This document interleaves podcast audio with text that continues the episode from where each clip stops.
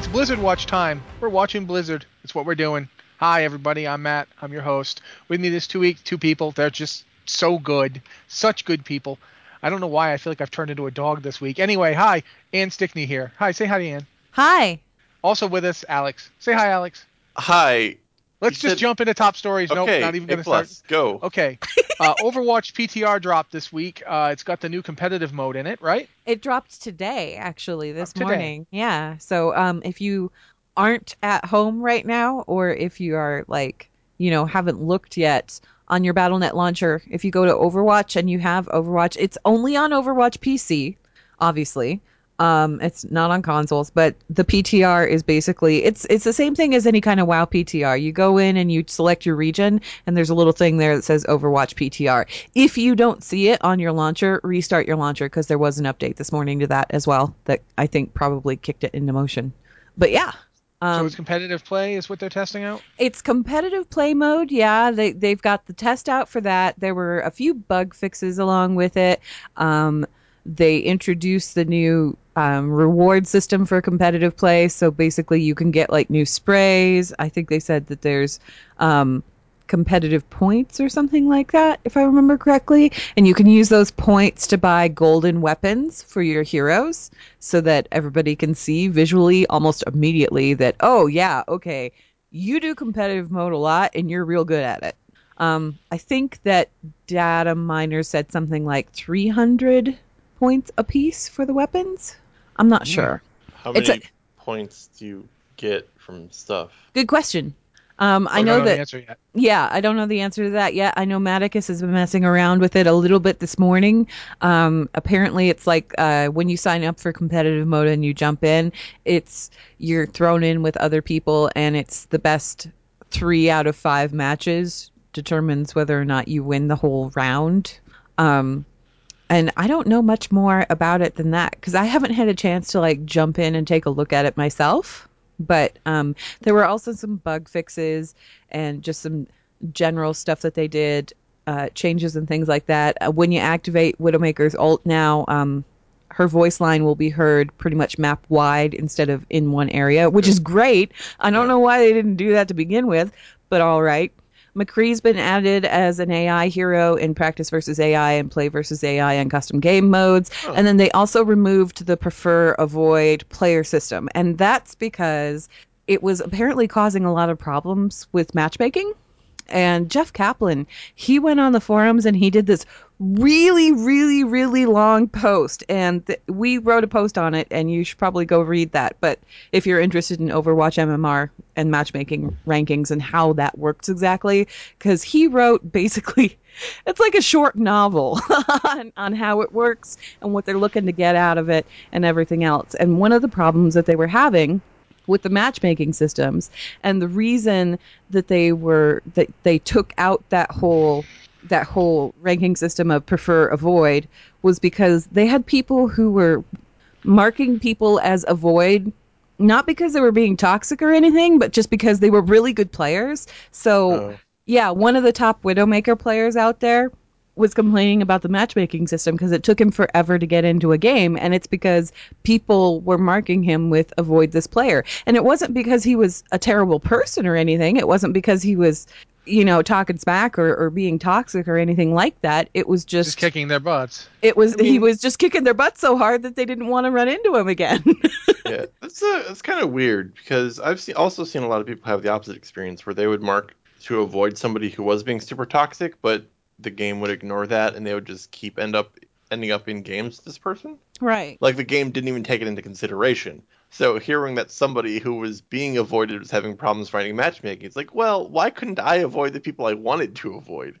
Well, and the problem with it too was that by the time this guy actually got into a match, he had been waiting so long that they basically stuck him in with a bunch of lower level players. So it's these lower level players without a ton of experience against this amazingly ranked Widowmaker that's been playing it forever and is really, really good at Widowmaker. And that wasn't particularly fair either. You know what I mean? So they went ahead and disabled it. They did state that players that are toxic, if you run into toxic players or people that are just being jerks or whatever, you should still use the report feature because they are taking that into consideration and looking at that and dealing with those players on a case by case basis. So um, that's what's going on with that. Cool. All right. Um, also going on right about now. Uh, last week they had one of the developer chats um, about Legion, and one of the things I thought really worth mentioning, and there were quite a few things. One of the things I thought was really worth mentioning was basically they've come out and said, you know, it's the thing where we're trying to do an expansion every year isn't working. Uh, so they're not going to try and do that anymore.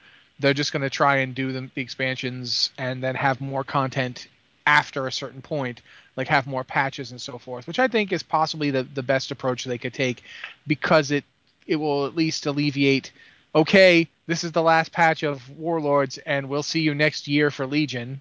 Yeah. Which has been this like that's been pretty much what's happened the last three expansions, I think. Like um, Cataclysm. Well, Wrath, what was the break between Cataclysm and Mists? I don't remember it, it being. Long. It wasn't a year though, was it? It was like eight months. It was. It was lengthy, and then the. Of course, you know we had the never-ending Siege of Orgrimmar at the end of Mists, yeah. and now Siege with Warlords came out till like 14 months. Right, and now with Warlords, we've got the never-ending Tanaan Jungle. So it, yeah. it's interesting to me anyway that like the more they tried to do this yearly expansion thing, the less it worked. Yeah, I don't comparatively. As a, as a development house, Blizzard has never been great at pushing content out. They're not a push content out group. They're a will it'll get out when it's out, but it'll be good house. That's just how they do it. And I really feel like if you look at especially Warlords, I mean, if you look at the uh, Mists to Warlords and Warlords to Legion thing, the, what ends up happening with, with Mists, with Mists, they were developing content at a brisk pace. I mean, they were putting out patches every couple of months. The, I remember writing a thing saying, "This is this the best they've ever done?" Because they were putting out just patch after patch, really close together. And they were robust patches full of all kinds yeah. of things to do. And then there was that, you know, last patch dropped. Okay, here's Siege of Orgrimmar, and then nothing for like kind of radio silence. Yeah, yeah and I, if they can basically marry the the patch robustness of mists with like actually getting more patches out, even if it means taking a little bit longer between them. Like I honestly feel like they should have put an extra month in every patch that they did for mists. Yeah. Uh, and then it would have actually been the near close to the perfect patch cycle. But it, in terms of like it, having more stuff after like I don't know if they're going to have more stuff after their big patch. Like if we'll have the this is the final confrontation against the Burning Legion, and now six months of filler patches, or if they're going to just make it take if they're just going to do more patches in an expansion. Uh, I would be okay with either, but I'd really like it if it was more patches in an expansion. And I'll just say this. I honestly like it better when they do stuff that is sidereal to the main quest of the expansion, the main thrust. Like I like it when you have an Ulduar. I like it when you have a Karazhan, which doesn't really yeah go it, into it, the main thing of, of of Burning Crusade. If you have like a patch that just it's a side place to go. I actually like those. Even in questing, you know, they always tend to build up these side stories, these other cool like tertiary things, and but they don't really do anything with it because the the raid churn tends to come back to this central thing. Like the Arakkoa in Warlords, they were in the final raid, but they were just kind of like shoved in there because they didn't do anything else with the Arakkoa anywhere. Mm-hmm. It's like, oh, let's just include them in this final raid. But why are they there? I don't know. Because we need a boss that's Arakkoa. I don't know. Well, they had an Arakkoa who was a bad guy. But yeah, I get your point. And they had and that short story that came out that kind of explained it a little bit further, but it wasn't really. But it wasn't handled as as well as it could have been. Yeah, it's just they just tend to do that a lot. That these side stories, like um, what is it? You know, they could have done more with, for example, the Klaxxi. You know, they could have. Mm-hmm. They could have had a whole arc with that, but it's like, nah, well, we got to put them in Siege of Orgrimmar. To to be fair, I can't really say that so much about Mists of Pandaria because Mists of Pandaria had so many patches and there was so much story in each of those patches. And yeah, I would have liked to have seen more of the Klaxxi, but in the face of everything that we got, it, it it almost wasn't necessary per se. We we did get a mantid. We got like a mantid raid and then the Sha of Fear raid. So it's not like there wasn't anything else about the mantid. I mean, disclaimer: I didn't think too hard about what I was just saying. I was just thinking of like not orc people. Yeah. Yeah, no, I'm Yeah. I'm, to- I'm totally okay. I would have totally been okay with like after we got. It, you could have even been after siege. What about a, like an entire patch or two just about cleaning up the mess we made? That- not there's no raid, just us fixing something. I, I wish we had gotten some kind of. That's the thing that's always kind of been missing from each expansion is that we don't really. Well, I mean, we kind of got something. No, no, I wouldn't even call. I wouldn't even call Ruby Sanctum that kind of a thing. We've never had a resolution patch. Yeah, Ruby Sanctum wasn't Where- a resolution patch. It was just you know, hey, it was Deathwing here up. here's wink wink something showing up that may or may not tie to the next expansion and it turns out it did but like Yeah. it we never we never really got, we've never really gotten one of those patches that actually like put a tidy bow on the end of the story it was it was always like here's the final cinematic of this last raid and that's it and it almost it particularly with Mists, because obviously Mists, we destroyed a whole heck of a lot of stuff. With Mists, it would have been nice to have some kind of closure thing going on. Even with Warlords, it would be nice to have some kind of closure thing going on. Because Yeah, right I now, mean- as it stands, it's just like your old's like, yeah, we'll be here if you need us, and that's it. You know? Yeah, and I mean, we kind of need her. I'm just saying, Legion, Yrel, come help out. Where is she? I totally would. I totally would, but um, I I really got to clean this up. It's just it's gonna start stinking. You understand? You you go do. And I'll be over here. but, Um, our world is being invaded by the Burning Legion. Then when we stop from invading you, so they're invading us for revenge. And that was really nice of you. Anyway, I gotta go. Yeah. Uh, there's Meanwhile, this- Velen's like over her shoulder, just sort of, you know, like doing the line across the throat. No, no, cut it. Cut cut communications, Cyril. Stop talking to them. They've done Also, enough. aren't I, we aren't I dead? we slash and burn, we peace out, and we move on to the next thing to destroy. I Yeah. mean, I think we, whether we want to or not, have left as much destruction in our wake as any of our bad guys, because we just leave after somebody wrecks up the place. It we would be nice fix- if there was some kind of conclusion. But I mean, I would even be okay with something that's more the style of vanilla, where instead of having like a big overarching plot that goes through every raid and every dungeon, if we have dungeons and raids that are just not connected, they're just Yeah. this is a place, there's bad guys in it, let's go here. Oh hey, the, you know, turns out there's you know Amnennar the Coldbringer in the middle of these like you know Quilboar people. Okay, whatever. You know, I just one of the things I liked about Vanilla was that the raids they there was some channeling between them, like Molten Core and Onyxia's lair had a reason they sent you to Blackwing Lair, but you didn't like AQ didn't really have anything to do with it. And when you went to Naxx, there was a quest to go to AQ, but it wasn't like part of Naxx. It was just there if you wanted to get that artifact staff. I, I felt I feel like it wouldn't be okay. You know, sure, have an overarching story, have the legions coming, but after the first raids, there could be a raid that has has zero to do with the legion. It's just a raid. It's just a place we go. It's just stuff we do. It's like if It- you must tie it into the main story, it's like, oh, there's a powerful magical thing here. Go get it. Yeah, just you know, or you know, we have we're look- Dalaran. Just have the mages point us at point us at something. Makes sense. and especially like uh, bring Landalock out of retirement. He now sends you to this this new raid. Remember me? I used to send you all over the place for no particular reason. Well, now I'm back. I'm sending you all over the place for no particular reason. Let's go. I, I honestly feel like you could have a patch or two that is just exploring the bro, you know, the Broken Isles. I mean, the Broken Shore. Um, you know, here's a here's a place. Go there. It doesn't have to be Legion related, other than the fact that the threat of Legion means you have to do it. You know. Um, and we could have stuff like after we do whatever we're going to do for the last raid, there could totally be a patch or two that's just, hey, um, now that the Legion's been dealt with, this is happening, you know? So I don't know. I, I think it's a good direction to move in for them. We'll see how they how it actually works out.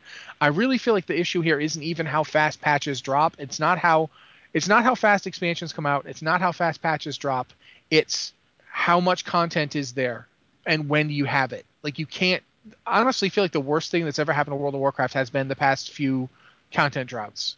For sure, absolutely. Um, you know, Yeah. this whole Blizzard's, you know, we're not going to do it until it's perfect or whatever. Uh, it doesn't work for an MMO. People are paying a subscription. You know, it, it, it relies on people being invested long term.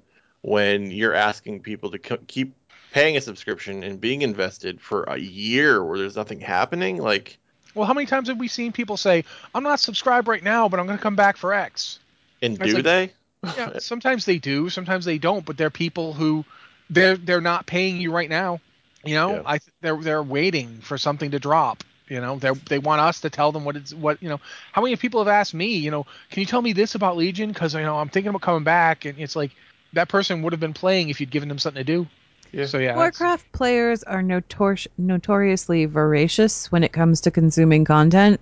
They really they can never get enough, and when there's nothing there, they're really fickle about it. For a you know, there's year. if there's if there's no reason for them to log on, if there's nothing for a year, then yeah, they're gonna click the unsubscribe button. Why pay for something that they're not playing?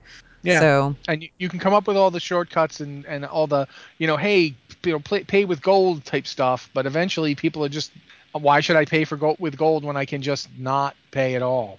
The thing the thing about Blizzard is that Blizzard has always been a company like since since vanilla came out like since the first game came out they always they've always been this company that said we don't stick to dates we release it when it's ready to be released. And that's why you know you saw some expansions where they were delayed a little bit. Burning crusade was notoriously it was delayed a bit before it actually launched.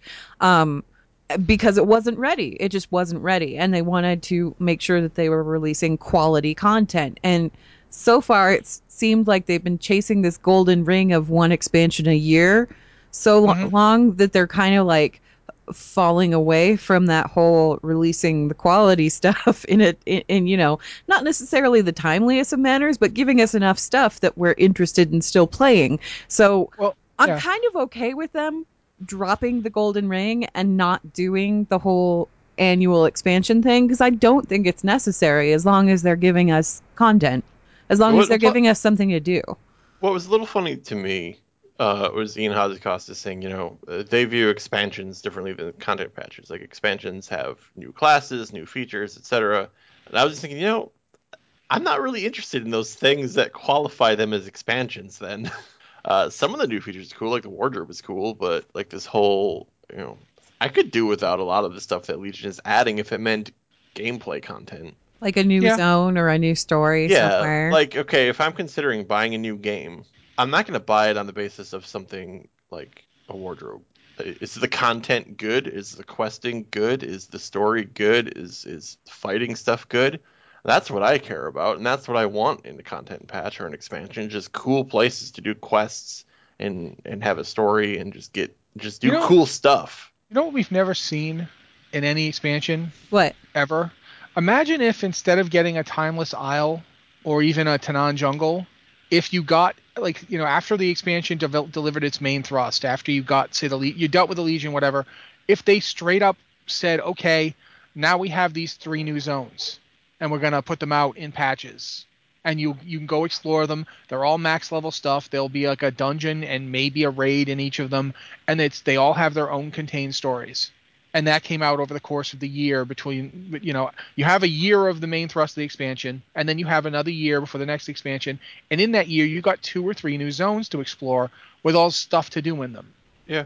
You know Yeah. what i mean? And, and they're all intended for max level. I really feel like the problem is is people get to max level really fast. So leveling content is great but and I, I do like that they're trying to make it so leveling content lasts you. Like once you're level 100 you can still go back into those zones and do stuff.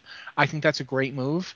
Um, but i do think it would be nice to put out like another suramar or another you know another zone where you're intended to go in at max level and do stuff and it doesn't even have to be tied into the it can certainly be so if they want it to be but it doesn't have to be tied into the main thrust of legion Well, at that's all kind of what they did with Tanaan. Like they released but- Tanaan and it's a brand new zone, but Yeah, but Tanaan is still tied in to the whole, you know, even the the Timeless Isle, which wasn't really tied in, came out at the same time as the last raid. I mean, literally, six months down the road, we'll have a new. Here's a new patch. It's got all this content. Go do. So here's my question. Do you think it would have been better if they had just released Siege of Orgrimmar and then six months later released the Timeless Isle as like its own little separate thing? certainly couldn't have hurt. I mean, I, I'm sure some people would have thought, well, this is useless. I don't need gear from this place. I've already got better gear than that. But some people would have been like, stuff to do.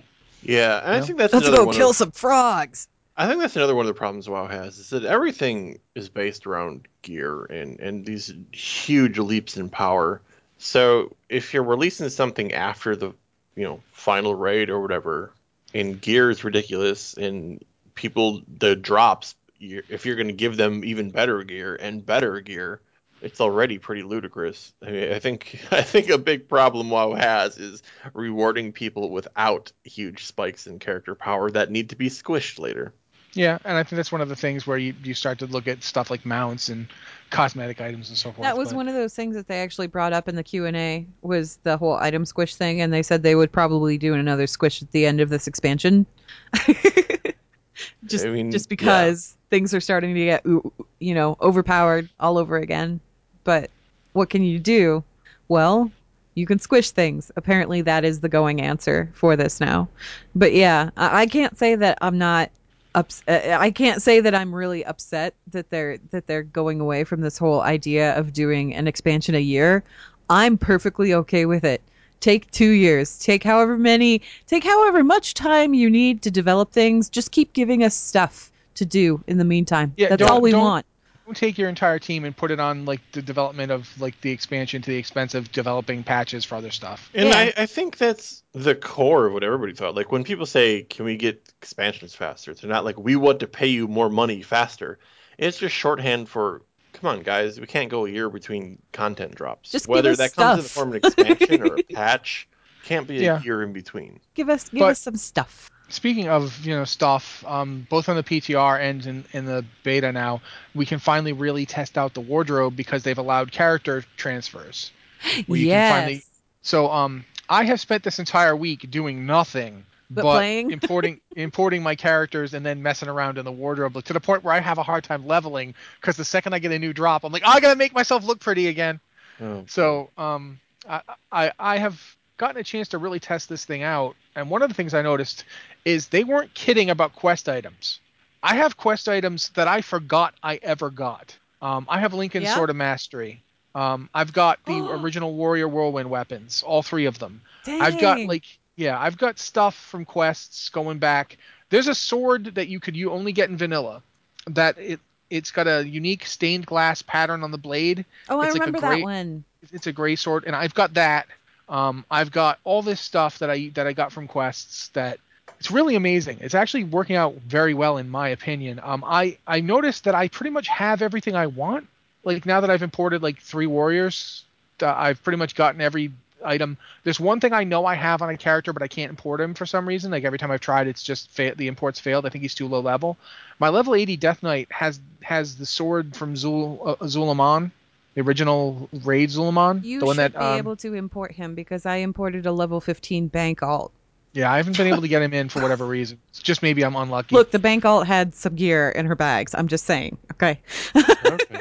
No, it's it's perfectly fair. Um, so I I'm just waiting to get that in, but otherwise I've got all this stuff. I've got stuff that you know, I've got items like the Blackhand Doomsaw that doesn't even drop anymore. Uh, they have they have lookalikes. Another thing that's another thing I should point out. People have been asking a lot about this. If you have an item, and you have more than one of an item that has the same appearance, the way it works in the wardrobe is if you're looking through the wardrobe tab and not when you're in transmog, it lets you click on an item and it will tell you every item that has that appearance and whether or not you've collected it. So, for instance, with the Black Blackhand Doomsaw, which looks an awful lot like Lantrasaur's Warblade, it will tell you um, collected Lantrasaur's Warblade, collected Blackhand Doomsaw, whether or not you have collected it. It will tell you. It does that with every item that shares an, appi- an appearance. Like, for instance, I've got um, there's a there's two different models for the uh, Obsidian Edge blade. One is the original vanilla model, uh, not the original vanilla model, the the second vanilla model. The original vanilla model is just not there anymore. They switched it. But there's the the vanilla model, and then there's the one that came out in Wrath from Ani's Lair, Mhm. and that one has there's two for that model because there's the there was the item level 230 one and the item level 245 one from 10 man and 25 man, and then there's the one from from Molten Core and they don't share the same appearance, but the two that from Wrath do, and it'll tell you you, which one do you have. Like, okay, you have this one versus that one. Um, I, I've got Quel'Serrar, and it tells me which that I've got both original Quel'Serrar and the uh, Quel'Serrar from from Ani. How It'll does tell it you. handle recolors? Uh, recolors are considered a different appearance. Hmm. If you have a recolored item, it's a different appearance. For instance, I've got both the Black Blade of Shahram and the, the green Massacre Sword that has the same model but is red. They're different. They're I kind of wish I have it both would, of them. like list three color. Uh, it lists them as are separate colors. items. Well- Yeah, no, no, I mean like under a list, like if you find something that's one color and there's actually a secondary color f- Oh, for the see what you're same model. Yeah, I kind of wish that it would list that, but that's okay. The, the reason I'm asking is because uh, in the queue the other day, I, I put a screenshot of something. Somebody asked me what a specific item in the screenshot was. Arachnid vest. And this is Arachnidian vest, and I went and I looked at it, and it listed all of these different ones that use the same model. And I went on Wowhead to link it, and I noticed the Arachnidian vest is like a teal, and all of the other ones that were listed as having the same model were a bright green. So there are actually different colors, but they're all listed together, and I don't know how on that particular item how you would find which color you want to use. That's a good point. I, that's not the case for the for the um, Black Blade of Shahram versus the uh, uh, the Massacre Sword. The Black Blade of Shahram also mentions the Bleak Blade of Shahram, which is the the Warlord's version, Mhm. because they have the same model and same color. But the Massacre Sword is bright red, whereas the the, the Black Blade is is gray. So they're listed separately. I don't know why they do it differently for weapons, but maybe it's just for those two weapons. I don't know. Can I just say I have one beef with the wardrobe, just one, just one thing that's really irritating me and making me annoyed. Today, right now, if you log into the game and you don't want your cloak or helm to show, you go into your interface options and you turn off your cloak or helm and it doesn't show, right? Doesn't matter if you swap out your helm, it's still not there, it's still not showing up because this is an option you've chosen in the game. In the wardrobe, the way that they've done this is that you have to actually go to a transmog vendor and tell them to turn your helm model off. Now it doesn't cost you anything. Keep in mind, it doesn't it doesn't cost you anything to do it to, to make it not show either the cloak or the vest or the new shoulders. You can turn your shoulders off with the same thing. But you have to go to a transmog vendor to do it. You can't just do it in your interface wherever you happen to be. So if you happen to get a helm upgrade like in the middle of nowhere, in order to make that not show if it's particularly ugly or you just don't want it because it like doesn't all match hats and WoW. like all hats and wow, you have to go back to the transmog vendor to turn it off. And I I personally, I mean, I know everybody right now on the PT well, on the beta has the transmog yak. Like that's something that everybody has just default. It's there with the characters that you create. I don't have that yak on live. And I don't intend on picking up that yak on live because it costs a lot. So I'm really kind of You're nearly gold capped, I no, I'm not. aren't you? no, Alex is the one that's got the gold cap thing going on. I'm just working on it, right? But I still don't like I don't feel the need to go purchase that yak because there's other stuff I would rather have. Anyway, regardless, this is a feature that we used to be able to turn off in the interface and we didn't have to worry about it if we swapped helms or we swapped cloaks. It would always be turned off. That's no longer the case. And that's my only beef with the wardrobe. The rest of I it agree. works brilliantly and I love it. That is Yeah. pretty annoying. And, and I never turn generally- helmets off, so because I prefer helmets to people's faces, Yeah. especially plate plate helmets are better looking than. I'm just gonna say it. Your guys' gear is ugly. Leather and cloth, ugly. I don't know what the problem is with it. I don't know why you guys look like clowns, but you do. Plate looks good. Um, plates, plate's good. I don't know why. Like mail is okay. Like some mail I like, but I really don't like cloth, leather, and cloth. I don't know why. Especially when they do stuff like the Ulduar hats that look like a screaming face is eating your face. The dead Yoda hat. It's like I, I don't what what what this looks like, and it works even worse on like some characters like tauren. It looks like a dog collar is swallowing your head. It, yeah, Like seriously. yeah. You got hit with the um with the collar, with the I- please don't pick at your bandages collar, the dog collar. The- the- I generally don't turn off helmets or cloaks. I sometimes turn off cloaks, but not that often, so it's not a big deal for me. Plus, I have the yak. The cone of get what shame. That's what I was trying to remember. It looks like a giant cone of shame with a screaming head on top of it on tauren. Plus, with cloth, I mean, there's always the problem of matching your your pants against your dress. If you're wearing a dress, sometimes you are, sometimes you're not. Sometimes you have a tunic on, so your pants have to be matched to your tunic. But sometimes you switch to a dress, and then your pants aren't shown. But then you, you get a new drop, and it's it's not a dress, so now your legs are showing again. you know what though? It's like I think I think with uh most of the cloth gear lately, it's all been robes. Like it's so rare that you see a cloth tunic out there. Yeah. Most of the cloth tunics that I have on my cloth wearing characters are things that I got from low level quests. super low level. Yeah. Because once you get to a high enough level, they're like, nope, dresses forever. Even by level 60, you're not wearing tunics anymore. It's all dresses. Yeah. Um, but you know, not just the hide hat, hide cloak thing, but I think a lot of the stuff they're doing with the UI in Legion is a huge step back. Um, they're removing a lot of UI options just because I guess options are bad. I don't know. There It- it is makes- apparently there really is unhappy. there is some modder or another out there that is apparently working on an add-on called um, Advanced UI or something like that. That's adding a lot of those options back or trying to. It makes no sense that you now need an add-on to get default WoW UI I know, right? Yeah, that I'll is get just the dumbest thing. That's got nothing to do with the wardrobe, but I don't understand why they're doing it. Yeah. It's just wasn't it like it's hard to turn off names now? Yeah. Oh, it's super hard to turn off names. It's really annoying. It's hard to see your character's stats. Yeah, Yeah.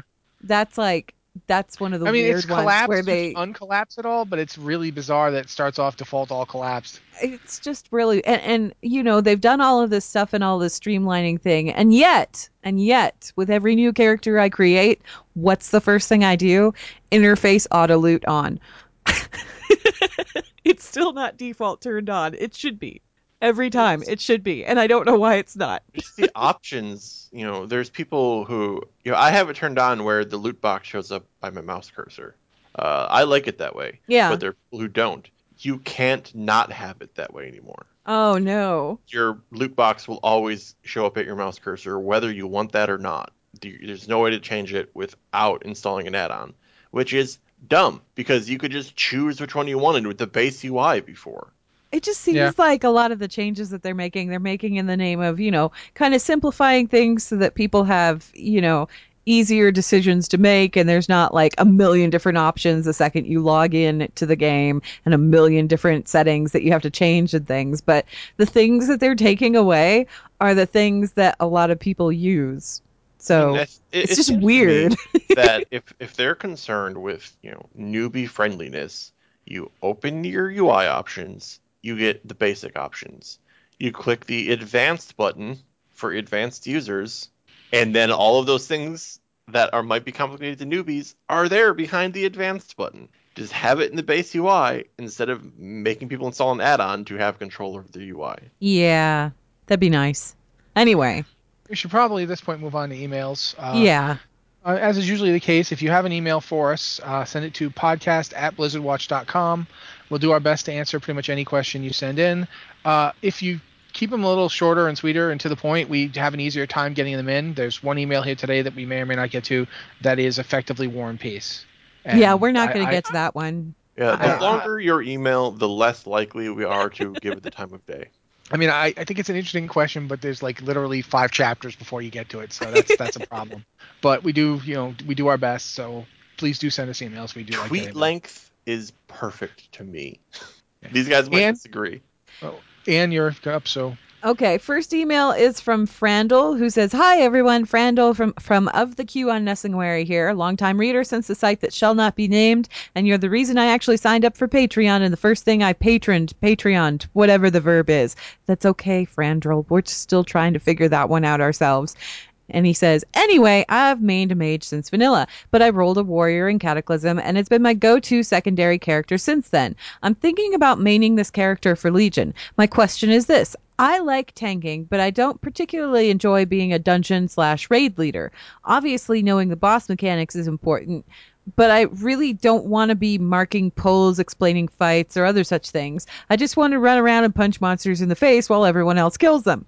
As a secondary character, i.e., the one that levels up after most other people are geared and know things, this is relatively viable. But is it viable for me to do this as a main character when everyone else is still learning things? It feels like as a tank, I'm expected to know all these things and be a leader when I really just want to be a meat shield. Thoughts? Thanks again and keep up all the great work you guys do, Frandl.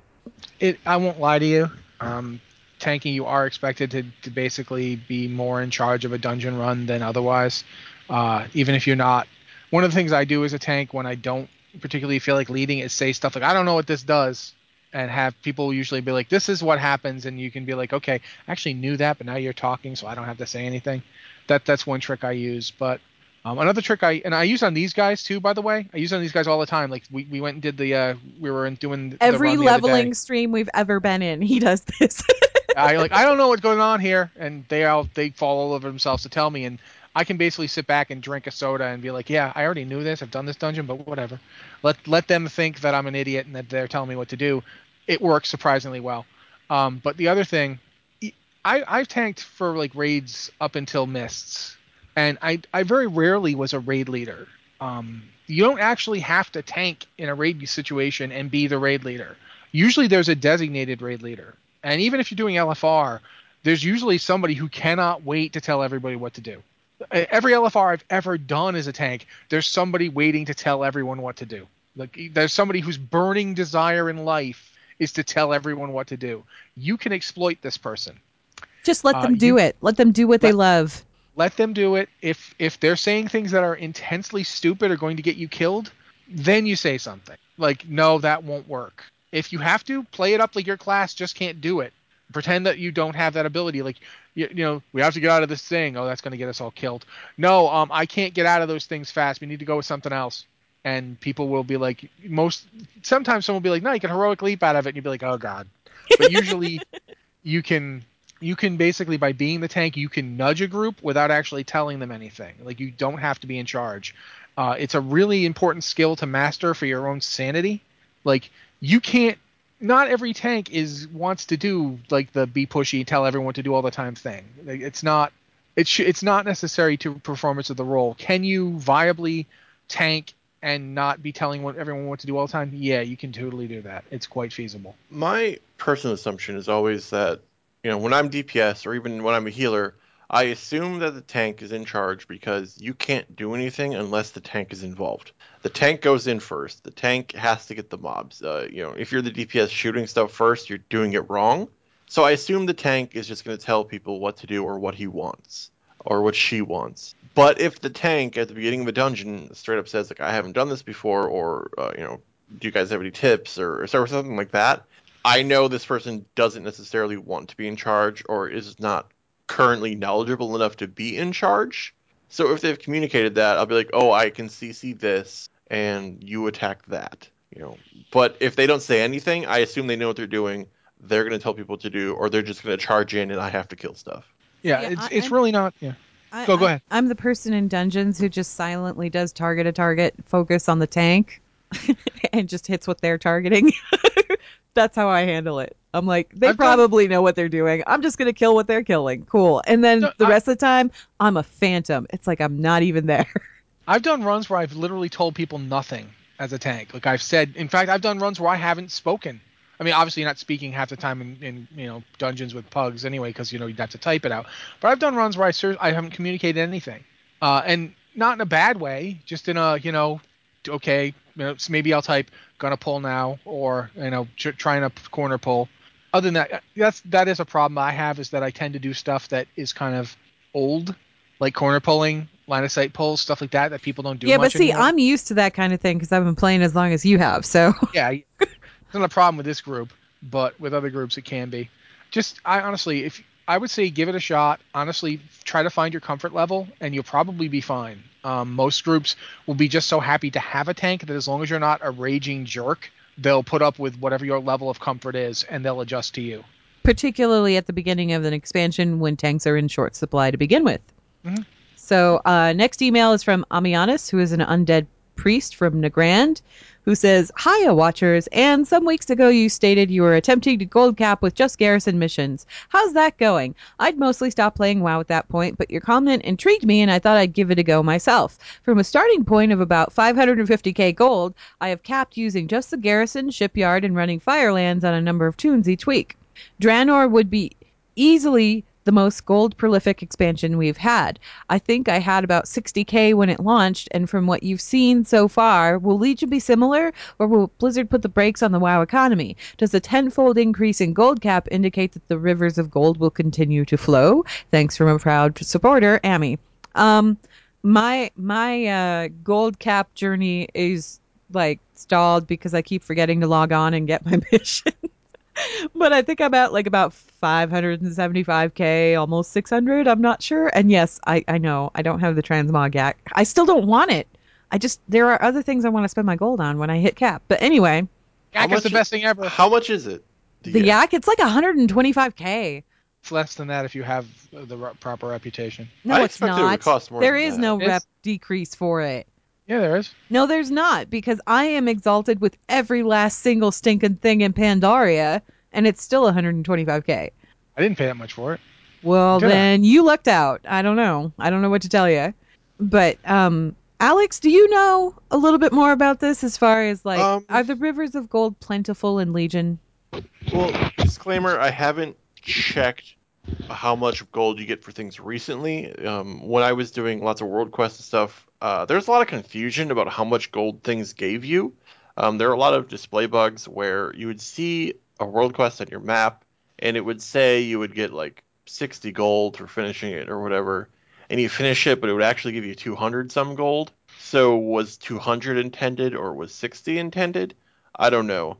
And at one point, they added a gold reward to killing the World Quest world bosses, and the gold reward was like 35,000 gold for killing the boss. Dang! I don't know if that's supposed to be that way. Dang! I have no clue. So if you just get like 35,000 gold each week for killing a boss, um, that's a lot of gold. I don't know if that's intended though. Uh, world quests have been wonky because it just will say, "Yep, you get this, but you get something else." Yeah, a lot of times the quest text is is still placeholder while they're working on it. I do Because keep in believe. this is still being worked on. Yeah, and I do believe that the overall intent with that raising of the gold cap, yeah, we're still going to be getting a lot of golds from quests and things like that, and it's not going to like disappear. Are we going to get some kind of infinite supply of gold like we did with the garrison? Well, kind of, sorta, because you do get world quests once you hit max level, and those don't go away; they just keep showing up. So as long as mm. you keep doing them, you keep getting more gold. Is it going to be? do know Are you going to be able to log on and get 4,000 gold from a Blingtron mission? No. Don't Yeah. think so. The, the thing I do know is that in World Quests, uh, from something they said months ago now, uh, World Quests are all on like a timer where they expire and they refresh, and it's not like daily quests. They're all on different kinds of timers. So every time you log in, there's probably something different to do. The gold quests refresh faster than everything else. The ones that just give gold, if you want gold, you can log in a few times a day and get different quests to go get gold. Um, they they refresh faster than the things that give items or gear or whatever else. So I think they're on like four hour refresh or something. So if you're like a Saturday, if you log in in the morning and once in the afternoon and once at night and just do a couple quests, there's gonna be fresh gold quests for you every time you log in. If that's something you want to do, logging in multiple times a day. Well, there you go. Oh, and Glacier Wolf and Saracen both pointed out in the chat channel, and I totally forgot about this. Um, there was a guild vendor price reduction. There was a guild perk that reduced the price of Hmm. items on vendors, Rossi, Ah, and they took that out. That's where the reduction came from. It wasn't reputation, but yeah, I they didn't pay. I knew I didn't pay yeah, yeah, they removed that, and since I haven't bought the yak yet, it's still full price for me. I didn't, I didn't take Yak is the best thing in the game. Yeah, I didn't take advantage when the price was low. Oh well. I guess I could get a yak. Yak is so awesome. I mean, I would get it just to be able to turn my hat off in the middle of nowhere. I know. Well, that's something that should be default anyway because it's always been de- like you've always been able to do it from anywhere. So it, yeah. just- anyway, If we're I getting. if I didn't have the ability to mount and change my gear, every time I got a piece of quest gear while leveling, I'd go nuts. yeah. All right. Next email is from Firesparks, Guardian Druid of Whisperwind, who says, Hello, Watchers. I can't find a definitive answer to this anywhere, so I thought I'd ask you. How do minor cosmetic glyphs work in Legion? I understand that most glyphs are gone along with the glyph interface. You now apply a glyph directly to your spellbook. What I don't know is how permanent the new setup is. Are glyphs still spec specific? Do I need two to four copies of a glyph to apply it to the same spell in each spec? i.e., Glyph of the Orca. If I apply a glyph to a talented spell and then change the talent, do I keep the glyph when I reselect the talent, i.e., Glyph of Stars? Lastly, what happens to the glyphs we are already using on live? Thanks for all you do. The Uncut podcast is basically the best. Fire Sparks. They're gone. The uh, ones we're using on live are just Yeah, gone. they're, They're- they're they're ashes. They're they're dust. if you have them in your like bank when when the pre-patch drops, they will turn into this has been burned by the cataclysmic power of the You've- Legion. And yeah, you, yeah. you basically just got a bunch of bird paper you have sitting a bunch in your of vendor bank. trash. Yeah. Um, as far as the spell glyphs go, I haven't experimented with swapping specs. This is still something that I need to do. Um, I know my elemental shaman, I discovered that there's like a glyph of the ghost wolf that'll make your ghost wolf form look like a spirit wolf. Um, and there's also a glyph that you can purchase that makes it look like a spirit raptor, which is about the coolest thing ever. And when I use that glyph, it just it gave me it actually gave me a warning. It said, "This will change your spell in your spell book. Are you sure you want to do this?" And I said, "Yes." And it went ahead and changed the spell so that it's Spirit Raptor. But if I go back and I go to change back to like Ghost Wolf or whatever, it'll let me do that. You know, I can apply different glyphs to it or whatever. Um, I didn't try changing specs because my shaman is elemental and I didn't pick up another spec on the server yet. Have either of you guys done that? I No. have, but I, ha- I I've changed specs quite a bit back and forth, but I haven't had any glyphs applied to anything because I'm a warrior Okay. and don't have anything cool. I know that um, the one thing I do know is some things just have like some glyphs have just become part of spells. Some Yeah. spells just have them built in, like Yeah. the effect. Of, uh, so I know that much, but yeah, I don't. I the glyphs I was using, like the one that gives you know, like I was using mostly uh, like the big glyphs, and a lot of times I didn't even have any lesser glyphs. Like I didn't care. Like yeah, okay, it gives me crows. I don't care. So a lot of times I just don't even fit, use them because they just they don't do anything for me. They don't interest me. So yeah, I. Saracen in the chat channel is saying that you need the glyph for each spec. So you will need multiple glyphs for like each spec if you have several different specs, apparently. Okay, Or at least yeah, right now on the beta, that's how it's working. I didn't do much spec swapping on beta 'cause, um, just because of how artifacts work. Instead of Ooh, ooh, ooh! I should mention that. Have you guys checked the vendor? There's like a, a vendor in your in your class hall. He's like your quartermaster. Have you checked him? uh, He not gives recently. item- He gives you item level 740 greens of whatever spec items you don't have. Like you say, you've got the uh, artifact Oh, really? for for like arms. He's got a he's got a two handed sword that I can buy two of for fury, and he's got a sword and shield that I could buy for prot. And it's just gold, right? It's just gold. It's like a hundred gold for one of them. Okay. And I, and it's like you know, so if you want to try out a spec but you don't have an artifact for it yet, um, you can do that, and it'll it's not as good. Like the base artifact starts at 750 and then goes up with stuff. This isn't as good. It's only 740, but it's still like something. it gives you something. Yeah. Okay. So if Yeah. you have to switch over, you have that item. beta being what it is with pre-made characters and so forth. Yeah, I never did a lot of spec switching on a specific character because if I wanted a different spec, I just created a new pre-made because it was faster. Mhm. Uh, it's like, oh, I have an affliction warlock, but I want to check out demonology. I'll just make a new warlock and get the demonology artifact instead of leveling this affliction to X amount of time to get. Yeah, it was just faster to make another character. I'm just I'm just pointing that out for people who Yeah, will not sure. be doing that. Um, And keep in mind that this is still beta, so all of these things are kind of subject to change. But as it stands right now, that's what's going on. Yep. So, all right. Uh, next email is from Tree Heal CTR Guild on Aerie Peak, who says, Greetings, watchers. I'm an aging raider that started back in the Burning Crusade days. Like a lot of WoW players in my age bracket, I don't have much time for raiding anymore. However, I find that I can currently scratch that old raiding itch by running Warlords of Draenor or Mythic Dungeons with friends. I love that they can provide somewhat challenging group content that doesn't take hours to complete. My question is this Do you think that Legion style Mythic Dungeons will become the preferred endgame for WoW's aging player base who has limited gaming time? I, for one, am very excited to jump into Legion's Mythic Dungeons to see how high I can go in their scaling difficulty. Thank you for all the work that you put into the show. I look forward to it every week, Tree Hill. What do you guys think? Maybe. Um, I- still have, you know, tend to have an issue that uh, hard difficulty in WoW does take a time investment outside of the actual content itself. Is an issue I run into a lot. Um, I don't have a guild right now, and finding one and finding people I like and so forth is also a time investment. So I haven't done Mythic Dungeons because I haven't put in the time to find a guild and so forth. Um, if you have a guild, yeah, I think Mythic Dungeons are going to be awesome. Uh, for me, I find it difficult to even get started. Uh, I, there's also the fact that the world content is pretty expansive, and once you hit max level, that is an option for players who are even more limited on time.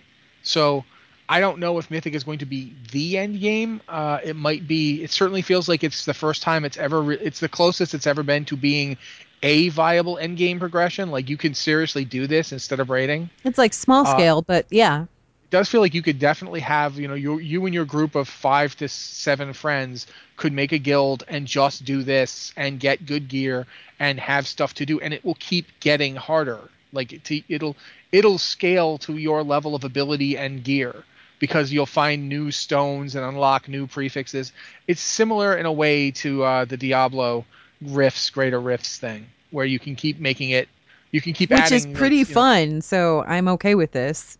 I, yeah, I don't have a problem with it. I'm kind of in the same boat as Alex right now. Is I have a guild and it's full of friends, but we don't play at the same times. Yeah. Uh, so I mean, one of the things I've actually been trying to come up with in my head is a way to like trick the Blizzard Watch people into forming a guild, and then like I'll have people to talk to. See, that would But- be kind of fun for me because right now I'm like, I, I have my characters and I have a server and I have a guild, but the guild is kind of deserted at the moment just because we're in that drought. And I don't know who's coming back, when they're coming back, whether or not they'll be available to play at the times that I'm available to play because my schedule is kind of up in the air just due to what I do on a daily basis. So raiding is one of those things. I took a break from raiding at the end of Mists of Pandaria, and I decided, okay, I'm not going to do the whole raiding guild thing in Warlords. I'm going to give myself some extra free time. And then I promptly filled all that free time with stuff that I need to do every day. so I don't think I can really go back to raiding now. And Yeah. and I don't I don't really I don't have like four people at my disposal that are available when I'm available to go do this stuff. So anything like that is kind of difficult for me. And yeah, Rossi, if you want to do some kind of Blizzard Watch Guild thing, pfft, I'd be for it. Yeah, Yeah, I, I my- just I, Go ahead. no, I was just gonna say I just it's it is one of those things. It is a concern for players. You know, once you've been playing for a while, you you know, I have a you have a job, you have a life, you want to see your you know the people that are important to you in your real life. It just rating does take a lot of time. Like we did it up until like like Ann said, she took her break around mists. I had to stop around mists, and it it we did we did rating up to like you know it, it was taking a lot of time. Uh, I was in in a raid three nights a week for like four hours a night, and then you have to do a, like you have to do that much prep time to do that much raiding. That's the thing people don't really get is if you're gonna raid for like say four hours a night, you will probably spend at least two hours prepping for it. You know, getting your stuff all set up, all your gear the right way, all your consumables, all that stuff takes time. It's I not mean, as one way or much as it took in vanilla, because vanilla took like an Oh, yeah. obscene amount of time to prep for raids, but Yeah. but fire is resistant potions, anyone? Yeah. All right, everybody, we're getting we're forming a raid group to go kill some dream dragons to get nature resist gear to go kill some dragons in some other places. Who's ready to go farm Felwood? yeah. yeah. And at at this point in the game, you know, during this, I think some people will come back uh, with Legion, but probably not as many as previously. But in my guild right now, because of the content drought, it's me and one other guy playing in the guild. We are never online at the same time. I just look at the guild listing and who has been online recently, and it's he will have logged in every day that I've logged in, but we have never seen each other online. Yeah, That's it. That's the guild. The two of us constantly missing each other. So yeah, I think I do think that it's a possibility for groups that are like small and have like the the the time to be on at the same time. But I honestly feel like the the open world stuff is going to be for people who don't who just don't have that even. The world quest And- is what I'm really excited about. Yeah, I, I like the solo stuff, and uh, the thing is, is like I would like to do that mythic stuff, but trying to find four people who can like be available when I'm available, when I don't even know when I'm going to be available, is just kind of like, how's that supposed to work? You know? Yeah. But Rossi, yeah, if you want to form something, like some sort of something, I mean, I've done dungeons and it. I've done raids with you before, so I've been thinking about it for a horde character, just because Yeah. that way I, I can play a horde character and not be like standing around by myself. Yeah. All right. Uh, next email is from Gorquen. I think this will probably be our last email here, too. Uh, Gorquen says Greetings, Watchers. While waiting out in a queue in Ironforge, I happened to start reading the signs on the artifacts that are set up outside of the library in the Hall of Explorers. One of them, the Highborn Astrolabe, claims that it was quote unquote recovered from the undersea ruins of Suramar. Now, I'm not in the beta, but I was under the impression that Blizzard had decided to make it so that Suramar had been magically shielded and thus had never sunk, is still whole, and is entirely above sea level. Are there any submerged Suramarian ruins either present or referenced by NPCs on the beta? If not, can we assume that there are some given the city's proximity to the Sundering?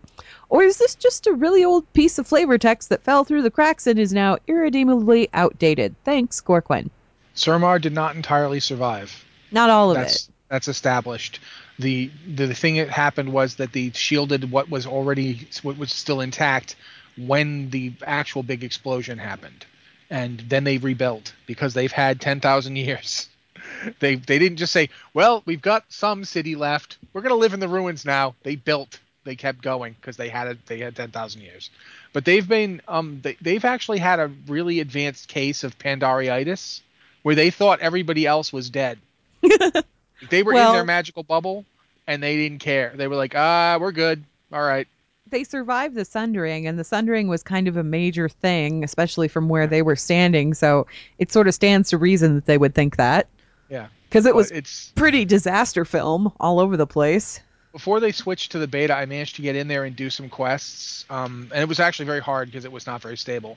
And uh, the the the there's a, a a Nightborne mage that that takes you along and is working with you and, and telling you stuff.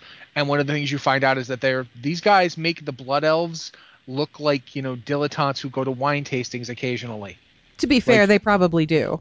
Yeah, uh, that's true. But I'm talking like you know if if, if Like that's all they about- do. you're talking about magic addiction like you know there's there's you know i have a little magic sometimes but you know i'm not i'm not addicted to it or i'm a two pack a day magic user or you know okay i'm i'm i'm doing the magic pretty heavy then there's these guys who are like just stick it in my veins Well, yeah, I mean, they they not so subtly suggest that mana is their meth, and Yeah, uh, those you basically get a toy to that you can take mana meth. So- yeah there's if you look at them too they're they're they're pretty even the ones who aren't like really destroyed yet are already starting they they don't look like elves anymore all the way like if you remember the withered yeah. It's they, they kind of have that going on yeah It's, yeah, it's kind of. I actually found it really unsettling in the beta.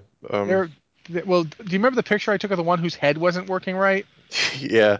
Yeah. And I, I won't say whether it's a good or bad thing that I was unsettled. I don't know. Maybe they want to be unsettling, but certainly more than anything else in World of Warcraft, it was weird dealing with the Yeah. the, the Nightborne and the Withered in, in Legion. but their culture is entirely built around the, the the enclave they made for themselves and the bubble they built for themselves, and they have much of Suramar didn't survive, and it's not even a big stretch to imagine like there's parts of Suramar that were underwater. For that matter, we're still not 100% clear on exactly how much of Suramar and how much of the Broken Isles was raised versus has always been up. Obviously, some places like Highmountain and Val'sharah weren't underwater because they've got life all over them. And Like you know, I'm gonna take. I mean, you guys always take the lore position. I'm gonna take the gameplay position, right? Okay. Vanilla World of Warcraft, when they put this library, this museum in Ironforge, what was the, the most recent knowledge of Suramar? Warcraft 3, where it was a bunch of rocks and a bunch of sunken ruins. In Warcraft 3, that's what it was. It was just a sunken civilization. There Mhm. was no larger thing. There was no broken isles that were getting in Legion. There was of that no magic was- bubble. Yep. they didn't even conceive of that in 2004, 2003, whenever they created that museum. In 2003, 2004, that's what it was. It was undersea ruins, because that's what it was in Warcraft 3. The Suramar we have now is something they invented quite recently because they wanted to go to somewhere cool in the Broken Isles. Yeah, and I'm totally okay with that in terms of a gameplay thing. It's like someone asked the other day in the queue, it was like, you know, w- w- you know, if we didn't have retcons, what would WoW be like now? I'm like, okay, WoW would be Trash. us in Stonewind Pass because that was the name of the city, Stonewind. Uh, there'd be no high, no night elves, probably no blood elves, certainly no, um, you know, Forsaken. Uh, half the game wouldn't be there because No that's all- Worgen. Yeah, Um, no if, there, Kalimdor, no Northrend. if there were no retcons, uh, you would be fighting for God and sending people to hell. It'd be a really weird game. You're working Essentially, with a lot of that stuff, a lot of that stuff got split off and put into Diablo. Quite frankly. Yeah, I think quite a bit. Hopefully They that backed off answers your. the God thing. They did. They they they did that pretty quick, actually. Yeah. Uh, so hopefully that answers your question, Gorquin, and that wraps us up. Blizzard Watch is made possible due to the generous contributions at patreon.com slash blizzardwatch, and your continued support means that this podcast site and community is able to thrive and grow. Blizzard Watch supporters enjoy exclusive benefits like early access to the podcast, a better chance at having your question answered on the podcast or the queue, and an ads-free site experience. Thank you very much, Anne. Uh, this has been Blizzard Watch. Uh, thank you for listening, and we'll be here next week.